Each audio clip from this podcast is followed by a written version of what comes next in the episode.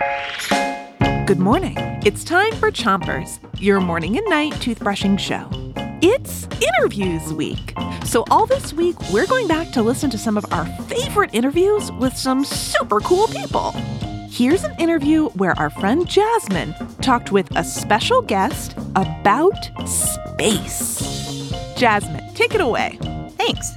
Okay, guys, start brushing on the top of your mouth on one side and make sure to brush the inside, outside, and chewing side of each tooth. Three, two, one, brush. Have you ever dreamed of what it would be like to drive a space shuttle? Victor had the same dream. Victor Glover is a NASA astronaut. I always wanted to fly a spacecraft. Uh, when I was really young, I didn't know that that meant being an astronaut, but when I saw a space shuttle launch, I thought I wanted to drive that thing. Then that became wanting to be an astronaut. And we got to ask astronaut Victor some of your awesome space questions. Switch your brushing to the other side of the top of your mouth, but don't brush too hard.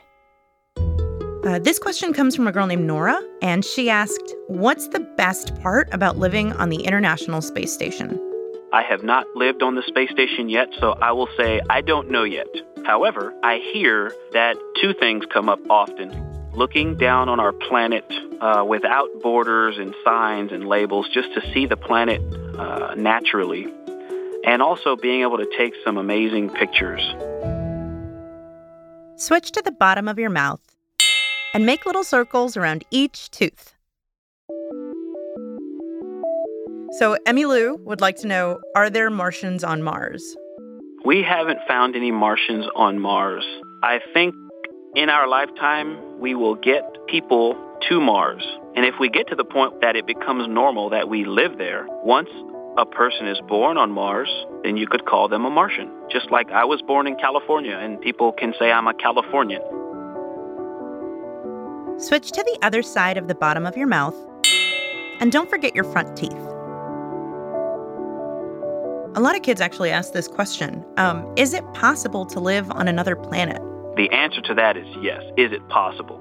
But it is also very difficult. So for us to live on another planet, we need to take lots of equipment that enable us to live.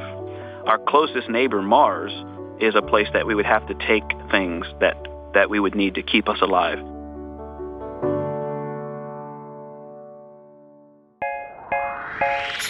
That's it for today. But tonight we'll have more answers from astronaut Victor Glover. Until then, make sure to three, two, one, spit. Chompers is a production of Gimlet Media.